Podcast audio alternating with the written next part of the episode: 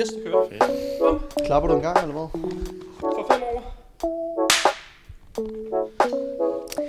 Velkommen til sæson 2, episode 3. Vi har endnu en gang en gæst med, som er lidt af kendetegnet for den her sæson. Vi har Jakub med. Velkommen til, Jakub. Jo, tak. Tak. Hvem er Jakub?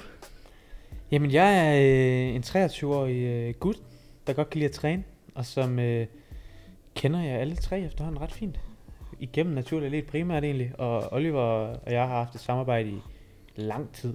Ja, for helvede. Lang tid, altså 20 måneder, tror jeg, vi talte op.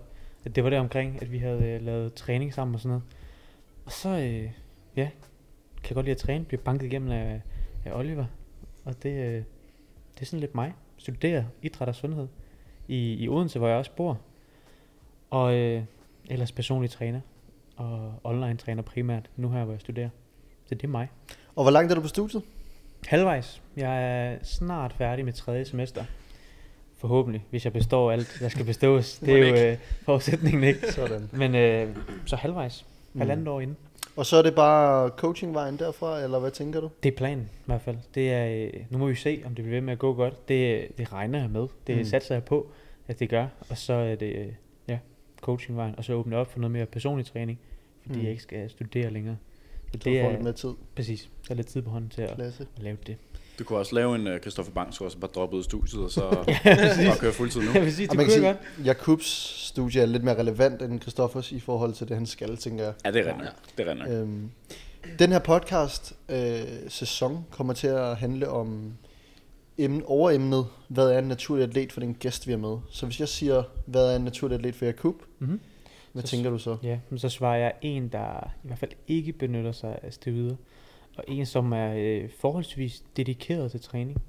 I hvert fald relativt set til, hvor personen er. Altså en, der tager træning seriøst i den setting, som personen er i. Så man kan også godt være en naturlig atlet, selvom man har børn og måske er 35. Men hvis man tager træningen måske mere seriøst, end folk normalt gør, der hvor man egentlig er. Eller hvis de havde ens liv, så føler man er en naturlig atlet. Og så ja, det er for træningsnarder, som måske ikke ser træning som en surpligt, men nærmere ser frem til det efter arbejde eller skole. Det er nok en naturlig atlet for mig. Og skal det omhandle styrketræning? Nej, det behøver det ikke, men det er sgu meget godt afsæt. Altså det er i hvert fald, det er, jeg tror de fleste, som kender brandet naturlig atlet, befinder sig i. Men hvis man godt kan lide at løbe, så er det også okay. Altså bare man er seriøs med den træning, man laver, så er man velkommen i klubben, i hvert fald efter min mening. Sådan, det tror jeg, jeg vil sige. Det er sjovt at få nogle forskellige sådan, blik på, hvad folk tænker egentlig, det er. Fordi nu havde vi Viktor med først, og Christoffer med sidste gang. Og det er, sådan, det er nogenlunde det samme alle sammen, jeg siger, men der er alligevel stadig nogle ting, der lige stikker lidt ud. Det er meget sjovt at høre. Ja. Sådan, også i forhold til, hvad vi tænker, og hvad vi hører andre tænker og sådan noget. Det er meget sjovt at høre. Hvordan stødte du på Naturlig Atlet første gang? Men det tror jeg, at det må have været igennem Oliver. At vi kørte jo coaching på ugentlig basis, daglig basis. Og så startede I to det jo op, sådan lidt det omkring, hvor jeg også tror, vi startede sådan... ja, det passer meget godt. Ja, det passer faktisk nok meget godt. Ja. Og så tror jeg bare igennem check-ins og sådan noget, vi talte om, at selvfølgelig taler vi meget om mig, fordi jeg var klient, men det kunne også godt lige at vide, hvad Oliver lavede. Så jeg hørte, how goes, og så startede I det jo op, og så selvfølgelig support my man, og så købte jeg de første shorts og anden shorts og alt det der. Så det har bare været sådan en næsten sådan parallel rejse med, at mig og Oliver startede op med, at I også sådan fik luft under vingerne, tror jeg. Det tror jeg faktisk, det var, sådan, det var meget omkring. Nice. Så det er sådan min vej ind. Hvad tænkte du om det første gang, du så det? Jeg synes faktisk, det var nice, fordi jeg har aldrig kunne lide at træne i shorts. Jeg har altid været langbuks guy, men problemet er, at jeg sveder også utrolig meget. Og det er fandme ikke, det er to cirkler, der aldrig rammer hinanden, som er, det er pissupraktisk. Så jeg tænkte, at det skulle da meget god mulighed, både at støtte en, man kender, og så prøve det. Og så var det jo meget heldigt, at det faktisk var ret fin kvalitet, og det faktisk var noget, man kunne bruge. Og det er stadig dem, jeg træner i nu her, det er stadig de første shorts, jeg købte. Sådan. Så de har holdt, så de er squat-proof, som jeg også siger. Det er de fandme blevet testet igennem meget. Mange kilo og mange bevægelser, er det sindssygt. Ja, og de holder endnu. Sådan. Ja, de er måske blevet lidt affarvet, men det er klart. Altså, det er fucking hver dag nærmest. Præcis. Og i forhold til sådan, nu tog vi meget afsæt i naturlig bodybuilding i starten. Din niche inden for coaching, hvis du skulle beskrive den, hvad ville det så være? jamen så hjælper jeg unge mennesker med at blive stærkere fysisk, men også mentalt. Jeg tror i hvert fald, ja, min niche den er mere mentalt præget også, at man ikke kan fungere efter min mening i styrketræningscenteret, hvis man ikke har det nogenlunde okay og på øverste. Så jeg tror måske, at den måde, jeg skiller mig lidt ud på, det er, at jeg også interesserer mig for mere end bare, hvad der sker i centret, og hvordan bevægelserne går, hvordan fatigniveauer er og alt det der, men også, hvordan er arbejdssituationen, hvordan går det, og noget den stil. Ikke, at der ikke er andre, der gør det, men jeg gør det i hvert fald meget. Altså, hvis der er noget, der er off, så tror jeg, at jeg spørger først ind til, hvordan har du det i skolen, hvordan har du det med din kæreste, sådan nogle ting, inden jeg siger, er det bevægelsen eller øvelsen, der er noget bøvl. Så er du ligesom meget sådan en mental coach på en eller anden måde? Jeg prøver i hvert fald også at være det. At sige, at det er måske urealistisk at forvente fysiske fremgange, hvis øverste etage ikke er med. Mm. Hvis hovedet ikke kan følge med. Fordi der skal sgu meget til. Især jeg arbejder primært med folk, der gerne vil være enten store eller stærke, eller kombinere de to. Og det er sgu svært at presse sig selv hårdt til failure, hvis man mentalt er off generelt. Så stopper man nok lidt før, selvom man tror, det er failure, så er det måske ikke failure. Og så vil jeg hellere pille lidt ved det. Ikke, at jeg er psykolog på den måde, men måske bare bruge mig til at ventilere til nogen, der ikke har følelser involveret på den måde, som en kæreste, en ven, en mor eller far har. Så det er måske meget rart at have en coach, som ikke er psykolog, og man ikke stemmes som næsten decideret syg, som man godt kan blive, hvis man går til psykolog. Men bare sige, fuck, jeg hader mit arbejde lige nu. Ja, bare sådan, en, man kan snakke med. Ja, præcis. Bare ting, en, der siger, det er sgu fair nok, jeg har også hadet mit arbejde i Vilka. Det er derfor, jeg ikke er der mere agtigt. Ja. Sige op. Altså, bare gør det. Det er et godt udtryk, det der med at ventilere igennem. Ja. Det er fedt. Det er, sådan, det er det bedste, jeg sådan, kan beskrive det. Sådan lidt en emhætte for folks, folks tanker og følelser. Lige suger lidt af røgen ud, for at de lige kan holde hovedet oven vandet, tror jeg. Mm. Ja. Sådan. Mm. Og hvad med, nu har du fået en lille hund jo. Ja. Hvad med sådan noget udenom alt forretning, business og træning? Hvad så? Jamen så er jeg... som jeg faktisk skrev på min story i går, utrolig gammel og selv. Min mor, hun kommenterede også på det, at hun skrev også, I ved som mødre gør, meget omsorgsfyldt. Og sådan, hun skrev også, at du har altid været gammel i. Altså, du har altid været gammel indeni, og det må jeg give hende ret i. Altså, jeg laver sgu ikke det store. Går ikke rigtig i byen. Gider heller ikke. Går i seng kl. 22 senest nærmest. Står op pisse tidligt og bare, altså... triller, får lige et glas vin med Sofie, min kæreste, og det er det. Så, ja, sidder og ser julekalender og sådan noget, nogle ting, også i midt december, altså bare fordi det er det, man ved fungerer. Lad os gøre det. Ja, det er det. Jeg skulle meget... jeg kunne lige så godt være 50, tror jeg. Sådan rent af sind. Sådan. Ja. Fedt. Så kunne jeg godt lidt tænke mig, og vi snakkede lidt om, jeg tror alle sammen vi har set Jakub, og været rimelig imponeret over den volume, han har på TikTok og Instagram og sådan noget. Jeg har jo aldrig, du smider jo 3 opslag om dagen jo. Ja. Hvordan? Det bunder nok primært i, at jeg er pissestædig. Sådan, når jeg først har sagt, det her gør jeg, så gør jeg det næsten no matter what. Og jeg kan huske, da jeg startede tilbage i... det er et år siden, i november 21, der sagde jeg, inden, altså alle dage, der skal ligge en TikTok-video op, inden året er omme. Og så da det blev 1. januar 2022, tænkte jeg, lad os da bare gøre det resten af året. Hele det her år, i hvert fald, altså en video op. Og så har jeg gjort det til en del af min hverdag, og så, som jeg blev bedre til TikTok, så tænkte jeg, lad os da prøve at gro noget på Instagram også, fordi jeg faktisk synes, Instagram kan meget. Altså jeg synes, det er et fedt medie. Og så blev det naturligt bare at rykke derover også.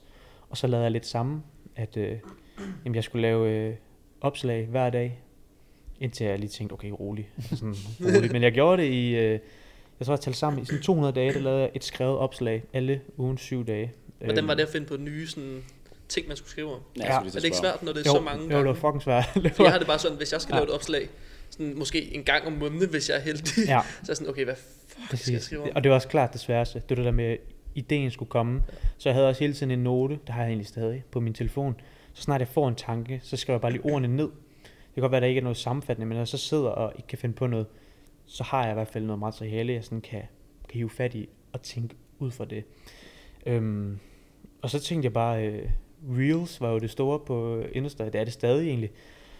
Har man hørt, ikke at det giver noget traction, men det skulle være godt for algoritmen. Og så tænkte jeg, fordi jeg så en YouTube-video, I ved, når man ikke ved, hvad man skal lave, så går man ind på YouTube startside, og så var der en nede i bunden på min anbefaler, der havde skrevet sådan, det her skete der efter jeg postede Reels i en måned på Instagram.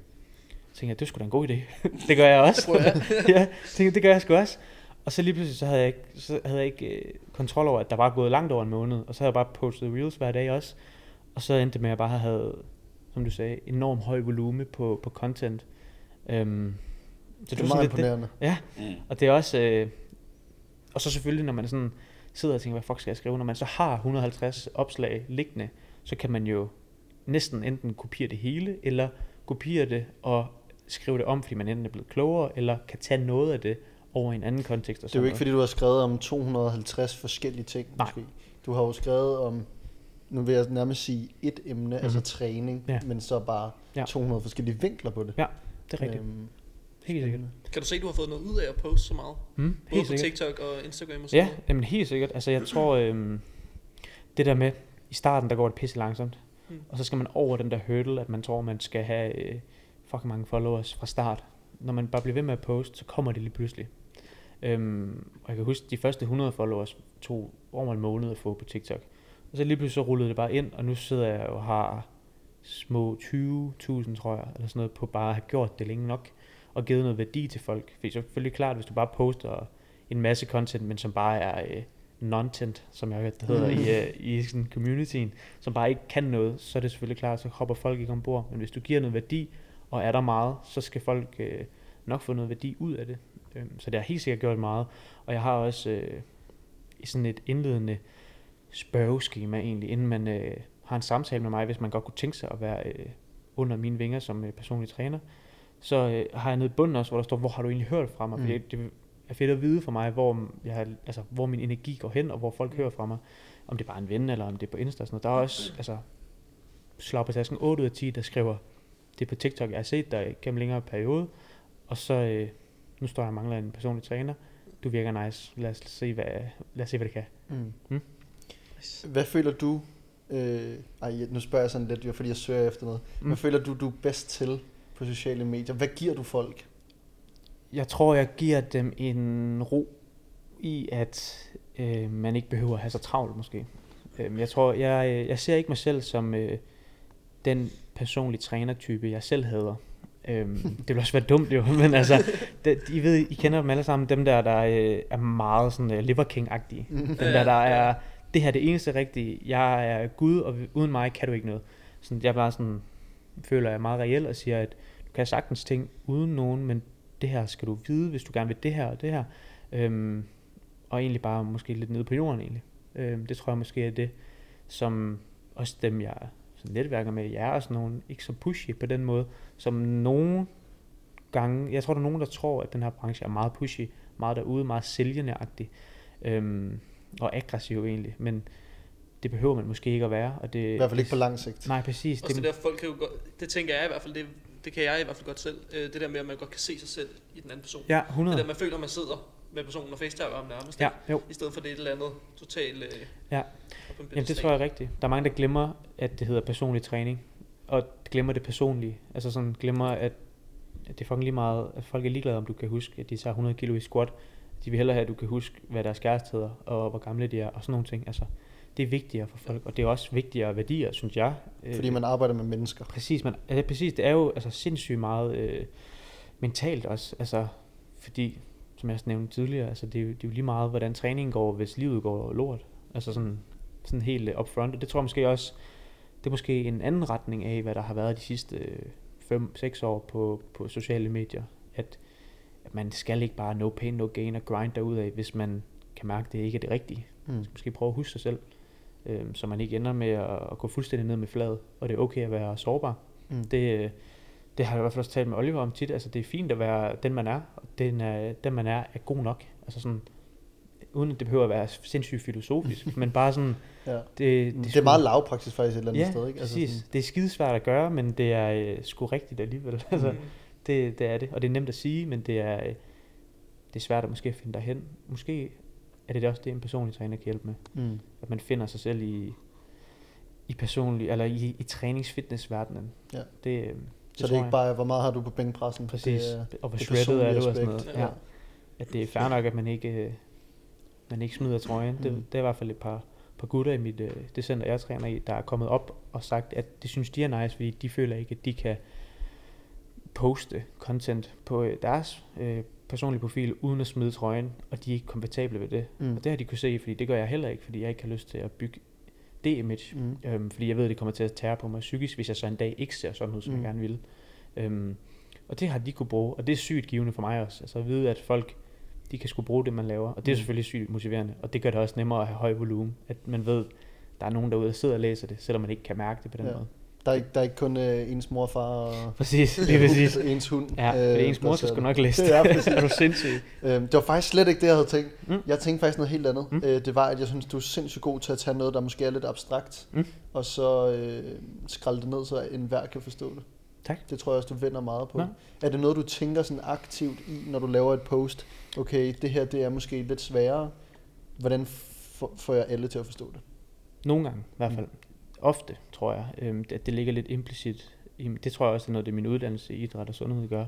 Altså, at man lærer at tale, sådan speak client, som det hedder. Altså, det kan ikke, vi kan måske godt tale dem, der er på et vist niveau, sådan rent udtryksmæssigt og fagligt. Man ved, hvad ting betyder. Men folk vil gerne føle sig inkluderet, og det kan ikke nytte noget, at man siger alle mulige flotte latinske termer for en muskel, hvis folk ikke forstår det, fordi så føler man sig måske mere dum, end man føler sig inkluderet. Og det er, nu du siger det, egentlig noget, jeg tænker over, ja, at folk er ligeglade med, altså, hvad din overarmsknogle hedder på latin. Bare fortæl dem, det hedder overarmen, fordi det er det, de skal bruge-agtigt, i stedet for at sige, det hedder humerus-agtigt. Altså sådan, det kan de ikke bruge til noget. Så det er helt sikkert også noget, jeg tænker over, ja, sådan speak client. Det er det helt sikkert. Spændende. Ja, det var egentlig også for længe så det, man kan sige, der er jo, det virker som, der er kommet meget spænd, specielt på sociale medier, sådan, det er blevet meget sådan, man kan sige, polariseret. Jeg kan sige, der er jo på sin vis positivt ved begge ting, men sådan, der er virkelig gået meget ind på ren nørderi, hvor det vigtigste der er bare, at man kan sige, at kunne forklare det på den mest komplekse måde muligt. Jeg ved ikke, om de tænker, at det måske er meget bedre, hvis det er meget komplekst, og så er det meget forsimplet.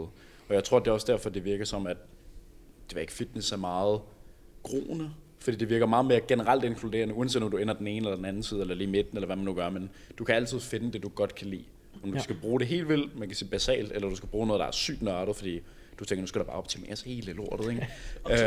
Så man skal nok finde det, men man kan sige, det er derfor, det vokser helt vanvittigt endnu, altså sådan generelt fitness. Men jeg synes, det er fedt også, altså du forsimpler det, så folk kan forstå det. Nu har vi snakket lidt meget om, hvordan du coacher, hvem du er, hvordan du tager det her lidt mere, nu siger jeg, de her psykologbriller på, men hvis jeg skulle komme med nogle gode tip i forhold til, hvis man er 17 år og lige har fået fitnessmedlemskab, hvad for et split skal man så vælge? Så skal man vælge det split, der er realistisk at køre i lang tid. Så du skal se på din hverdag, hvis du går i skole, som du forhåbentlig gør, hvis du er 17, et eller andet sted, 5 dage i ugen, og du måske har nogle afleveringer og sådan noget, så kunne du måske give mening at køre et klassisk upper lower split. Altså hvis man gerne vil meget afsted, og ikke ved, hvilken split man skal køre, så upper lower næsten altid et godt split. Altså man får, og det er jo overkroppen 2 gange om ugen, og benene 2 gange om ugen.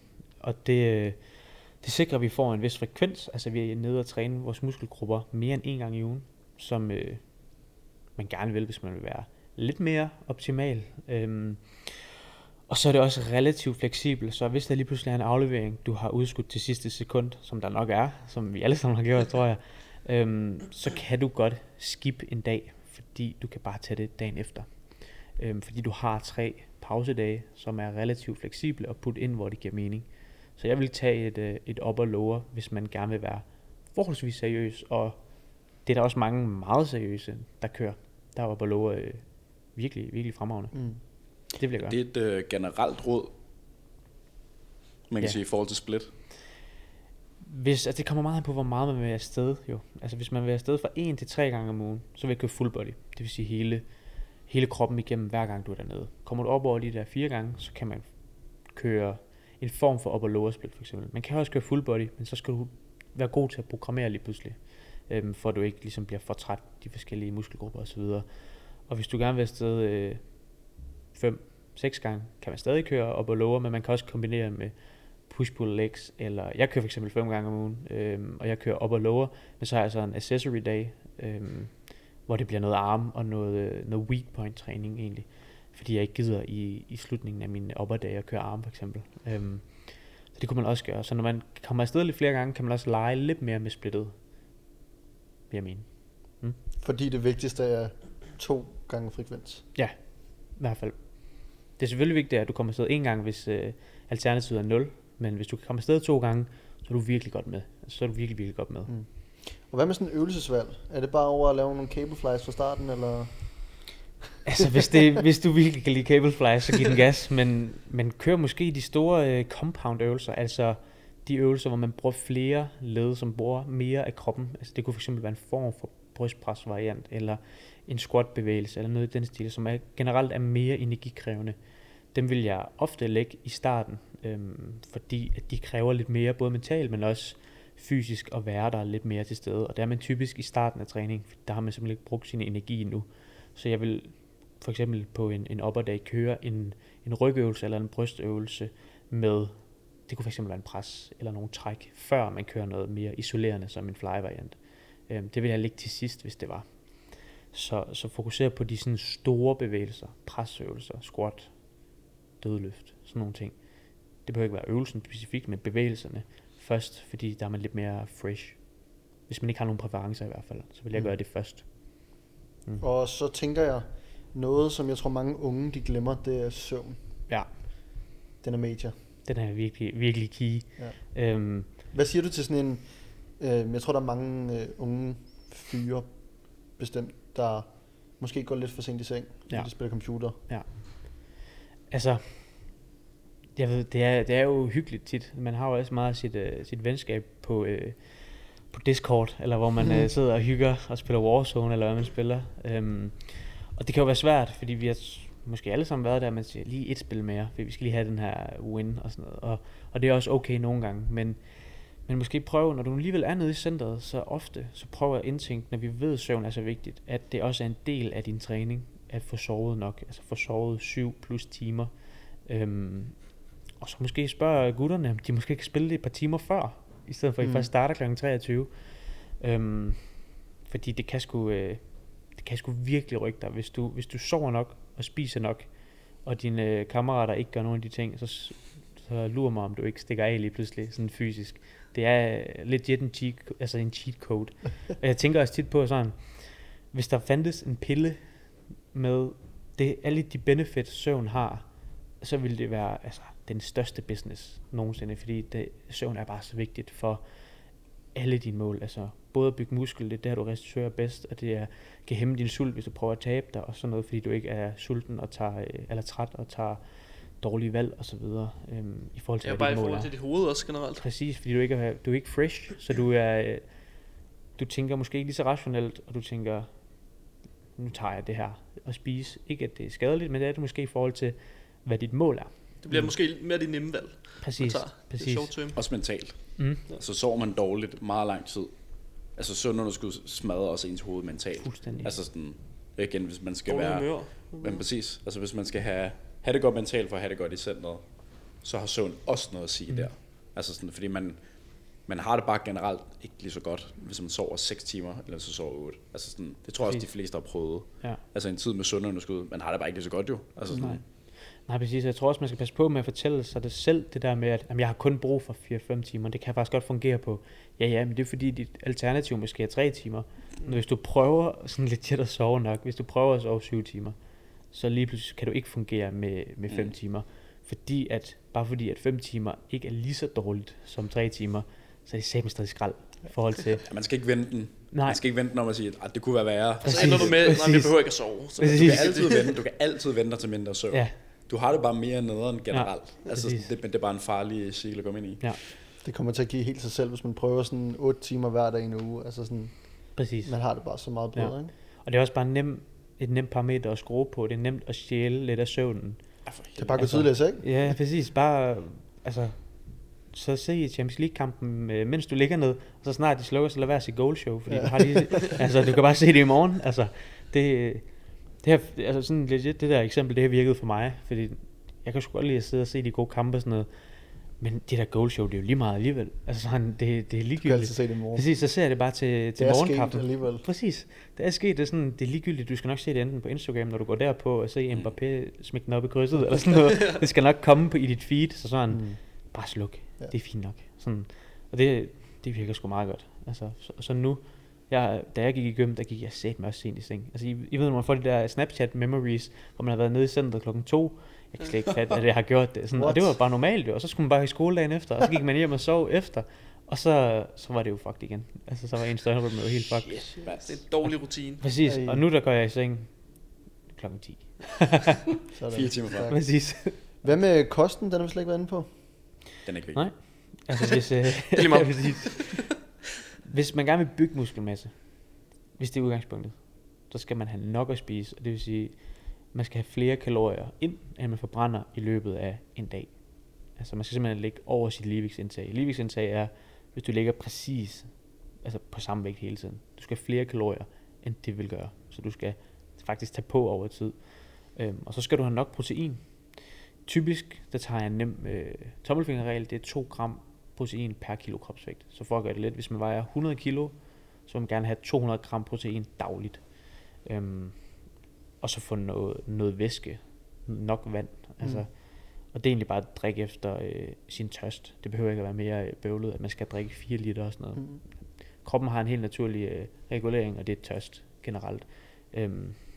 Og hvis du har de 3 ting på plads, så er du faktisk ret godt med. Og så kan man selvfølgelig se på, hvad man spiser og så videre, men det kan faktisk være ligegyldigt, hvis du ikke rammer de 3 store der, så er det relativt ligegyldigt, hvad du spiser. Jeg tror også, at man skal passe på meget med det her med tracking. Vi snakkede lidt om det går, var det går eller foregårs? Det kan jeg ikke huske. Nej, hvor det var den ene dag sådan, shit, hvor har vi været forskruet på et tidspunkt, der er mig. Altså sådan... Alt skulle trackes, som i alt. Og det tror jeg også, der er mange... Selv salt. Ja, altså sådan, det er der mange unge, der lige skal sådan, inklusive, vi har selv været der. Hvis man har styr på sådan nogle baselines, så fokuserer på sov i stedet for. Altså. Ja, 100. Altså virkelig. Og ikke alt med supplementer og sådan noget der, hvis du ikke har styr på en skid andet. Sådan. Præcis. Var det ikke også dig, der skrev det på din story, sådan, inden du begynder at... Jo. Ja, var det ikke det? Altså, du skrev et eller andet med sådan, inden du begynder på kreatin for eksempel, så får du styr på de her ting først. Jo, præcis. Altså, jo, fordi kreatin er jo... Og det synes jeg, det er et godt supplement at bruge, fordi det virker uanset hvad. 100. Men selv før du tager det, før du tager noget, du ved, der virker, så skal du stadig styre på det herfør, fordi det kan stadig ikke redde noget. Det kan stadig ikke redde dine 5 timers søvn, eller din 50 gram protein om dagen, og sådan noget. Det kan det ikke. Nej, altså den bedste pre-workout, det er nok mad og nok søvn. Altså så kan du legit spare de der 400 kroner, du bruger på C4, eller hvad de hedder, hver måned. Fordi det kan også være sådan lidt, hvis man alligevel går i gym, eller måske på en videregående uddannelse, eller et eller andet, og man... først tager ned og træne klokken 20, og man lige fyrer sådan 2 scoops, fordi man også var lidt træt, så er det bare også en ond cirkel, så er det svært at få nok søvn, fordi koffeinen kommer til at sidde der også, selvom du ikke kan mærke den, altså den der deciderede effekt, så sidder den stadig i kroppen, fordi det tager 5-6 timer, før den er halveret, den dosis du har fået, og så er den altså lige pludselig, hvad klokken så, 2-3 stykker om natten, hvor du stadigvæk ikke kan sove, og du kan se, at du skal op om 3 timer, og så, den er ikke god. Så er det bare... Så er det noget lort. Så fucked. så er det bare fucked. Så hvis du sidder derude, og ikke kan bygge noget muskelmasse, så hør på, hvad jeg kunne have sagt. Ja. Og følg de råd. Så skal det nok blive en stor fyr. Skal du blive jacked. Tusind tak, fordi du lyttede med. Jakub kan finde noget i shownoterne. Og tak, fordi du gad at være med. Ja, selvfølgelig. Tak, fordi jeg måtte komme. Det var skide hyggeligt. Jeg tænker bare, vi lyttes ved i næste episode, hvor vi har endnu en gæst med. Vi ses. Nice. Pas godt.